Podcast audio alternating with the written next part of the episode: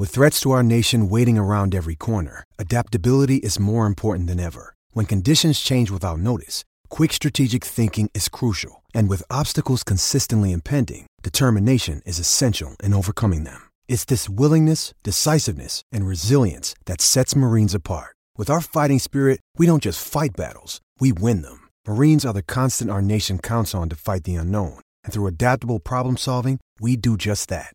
Learn more at marines.com. Sounds like football, baby.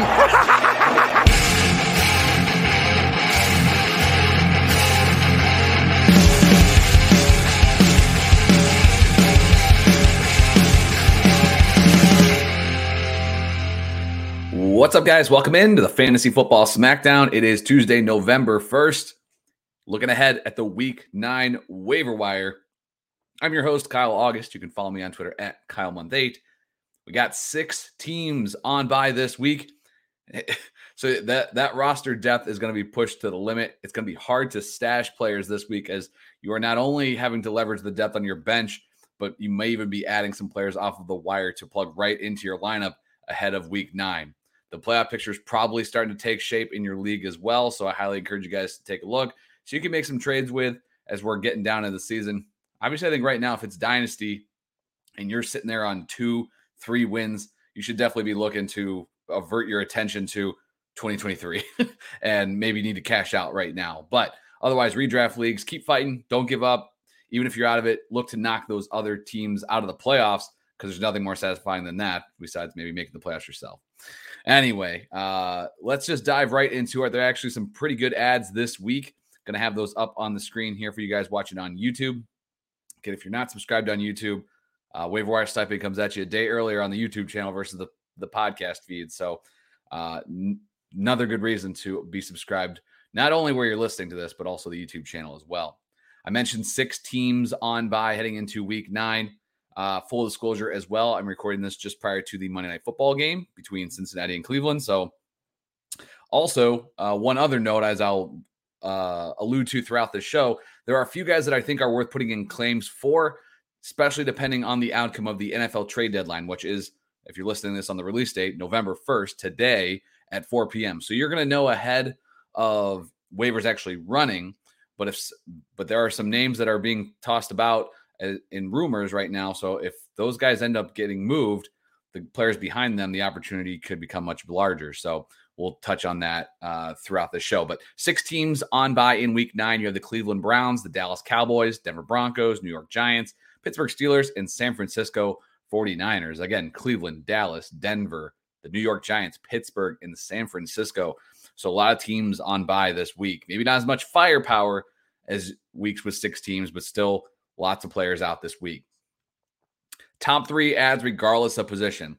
Now, I am going to note that as of right now, Monday, recording this, the reports on Mark Andrews are that, you know, it's not a major injury, that he dodged a major injury. That's great. Do not forget about the players that played on Thursday night. Sometimes that's easy to do, right? We're just focused on what we saw uh, on red zone or on Sunday or what have you. But the Baltimore Ravens playing last Thursday it should not be forgotten. What Isaiah Likely did in his opportunity as the starting tight end or the lead tight end, I should say, for the Baltimore Ravens. He could be the starting tight end for the Baltimore Ravens as soon as this week. Maybe more, maybe it's more than the, just this week, but regardless, I think unless you are the Travis Kelce owner, this is a player that, and, and George Kittle probably this is a player you need to be looking at. Isaiah Isaiah Likely is only 5% owned, so he's my top add regardless of position.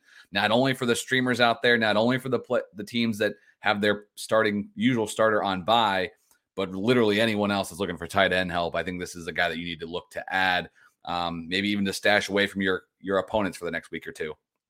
Number two on this list is Justin Fields, 41% owned.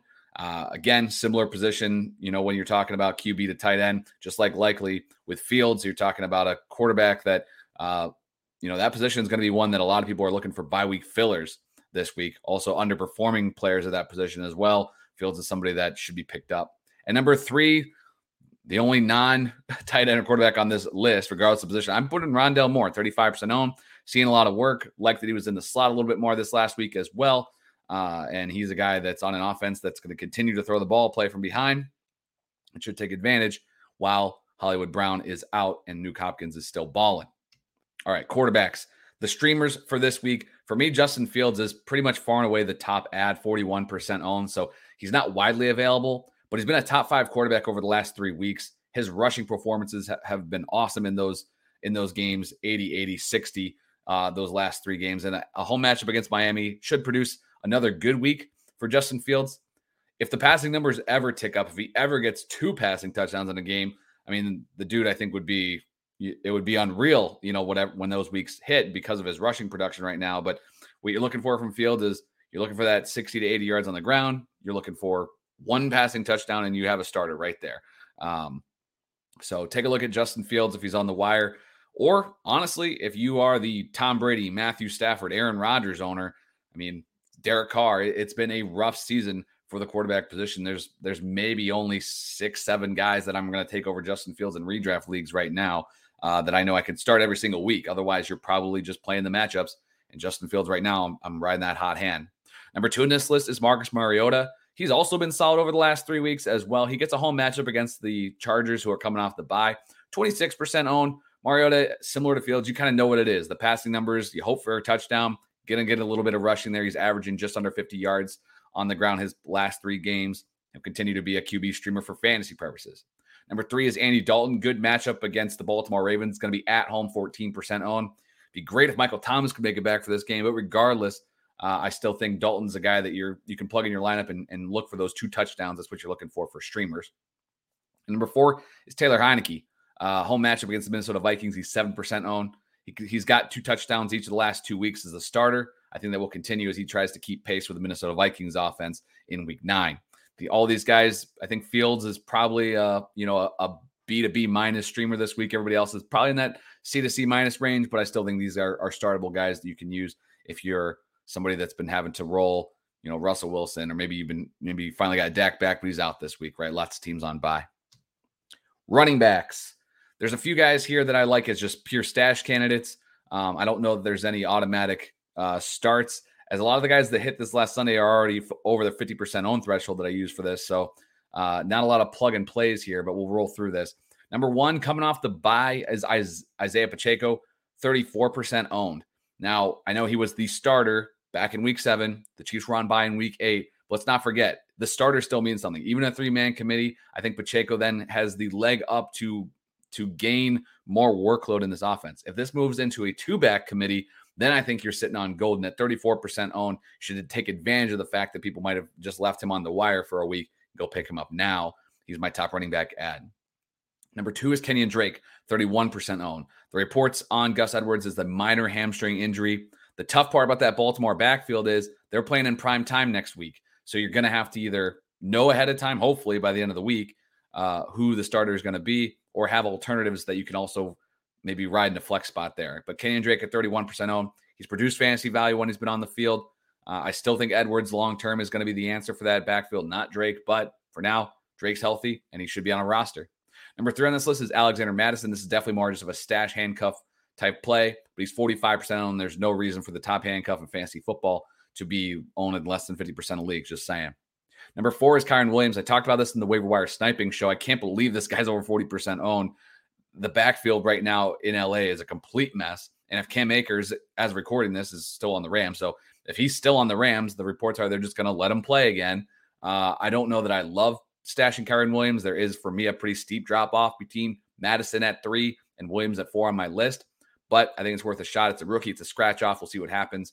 Good reports for him before the injury in the preseason, but the rookie's working his way back still as we're sitting here and no one else has really claimed that job. So I'm fine stashing Williams right now, but that offense isn't clicking like it like it has in the past. Number five is James Cook, 22% owned. We saw a few good plays from him on Sunday Night Football in prime time.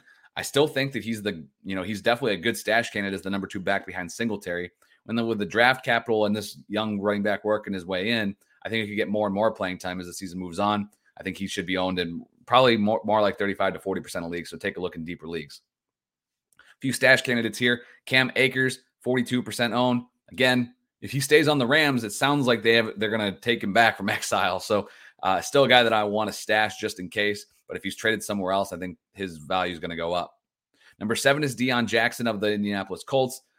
Uh, the reports were for Jonathan Taylor, even though he returned to the game, that he tweaked the same ankle that missed multiple weeks. And we remember what Jackson did a couple weeks back. However, that was with Nyheim Hines also out. So Jackson's more just of a stash candidate. He probably plays just that that early downs role, even though he did prove he could do it on third down as well. I think Hines will keep that uh, that job for the Indianapolis. And number eight, this is super deep, but D'Ernest Johnson, just keep tabs on him at 3% own.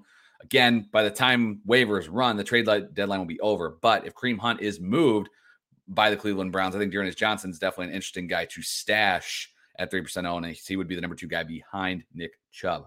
Wide receivers. I mentioned Rondale Moore already. He's been getting, he had a really good game on Sunday. And I think he'll continue to get slot looks in that offense. Garrett Wilson, with the Corey Davis injury and the exile and benching of Elijah Moore at 48% owned. The rookie is a guy that that had a decent fantasy day on Sunday and could continue to be the number one option in that offense. Romeo Doubs at 47% owned. His ownership has has dropped. He had the touchdown last week, so I'm sure it'll bump back up. I still think he has the most upside of any of the Green Bay wide receivers. Number four is Alec Pierce. A lot of outside targets from Sam Ehlinger and the Indianapolis Colts offense on Sunday at 40% owned. Uh, he's a bye week filler. I don't know that he's a slam dunk guy. There's a pretty decent drop off here as well at the wide receiver position between three and four on my list. Number five is Josh Palmer at 26% on. Missed the Chargers last game in week seven due to a concussion. The Chargers were on bye in week eight and already out of the gate ahead of week nine. They had a practice on Monday.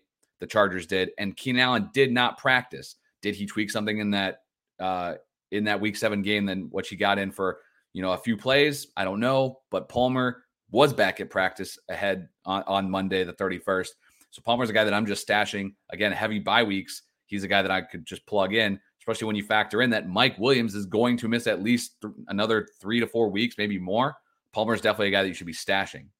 Van Jefferson comes in at number six. This is more of a stash candidate for sure. He saw about 30 for 30 snaps in his first game back, uh, but you got to monitor the Cooper Kupp injury and the ineffectiveness of Allen Robinson. Jefferson could see a bigger role in this offense. Number seven is Nico Collins. This is more of a if Brandin Cooks is traded, then I think Nico Collins is definitely a stash. He's available in a lot of leagues. And number nine is Terrace Marshall, uh, the second year wide receiver for the Carolina Panthers, getting a ton of looks, over 80 yards this last week. I think the Panthers will continue to have to throw the ball, and Marshall seems to be the clear cut number two option behind DJ Moore. Tight ends, Isaiah Likely, I already mentioned him already. He's going to be at New Orleans, 5% owned. If he's the starter, you know, he's you can plug him in as a top 12 guy right out of the gate. Disappointing, but unless you're the Travis Kelce or George Kittle owner, uh, and again, Kittle is out on bye this week, uh, likely is a, a, guy that you need to be spending up on to go get in your lineup as the tight end position's been trash again this year, unfortunately. Number two, I like this option as well, but he's more owned. 43% owned is Evan Engram. He's going to be at home against the Raiders. Caught a touchdown this last week. He's been solid this year. Nothing spectacular, but he's streamable. Number three is Tyler Conklin. He he burst onto the scene, then he dropped into, into nowhere, and now he's back. Uh, two productive weeks. The last two weeks with Zach Wilson against the Buffalo Bills, 12% home. Game script should help Conklin there, and he's been getting red zone looks. And number four on this list because of streamers, but if you're just stashing a tight end, Greg Dulcich has been awesome in his last three weeks. He's on bye this week for the Denver Broncos, but at 42% owned, he needs to be over that 50% threshold for sure. So again, if you're struggling at tight end, maybe you're just looking to stream anybody this week. I'd take the extra roster spot and also roster Dulcich he should be an every week starter for you going forward. DST streamers, the Green Bay Packers were heavily dropped due to their week eight matchup against the Buffalo Bills, but now they get a week nine matchup against the Detroit Lions. So at 43% on, the Packers are somebody that I'm looking to plug and play. Even on a road game, they're streamable. Miami Dolphins also on the road against Chicago Bears. Should be some turnovers there for them, 43% on. And then Cincinnati Bengals at home against the Carolina Panthers, 40% own. Those are your DST streamers for week nine. All right, there you have it. I think there's a lot of good options this week. It's just going to be tough because with so many people on bye, you're going to be leveraging that bench depth in a lot of leagues into your starting lineup. So go out there, make sure you're active on that wire. I'll catch you guys on Saturday with waiver wire sniping ahead of the week nine kickoff. But until then, I'll catch you guys later.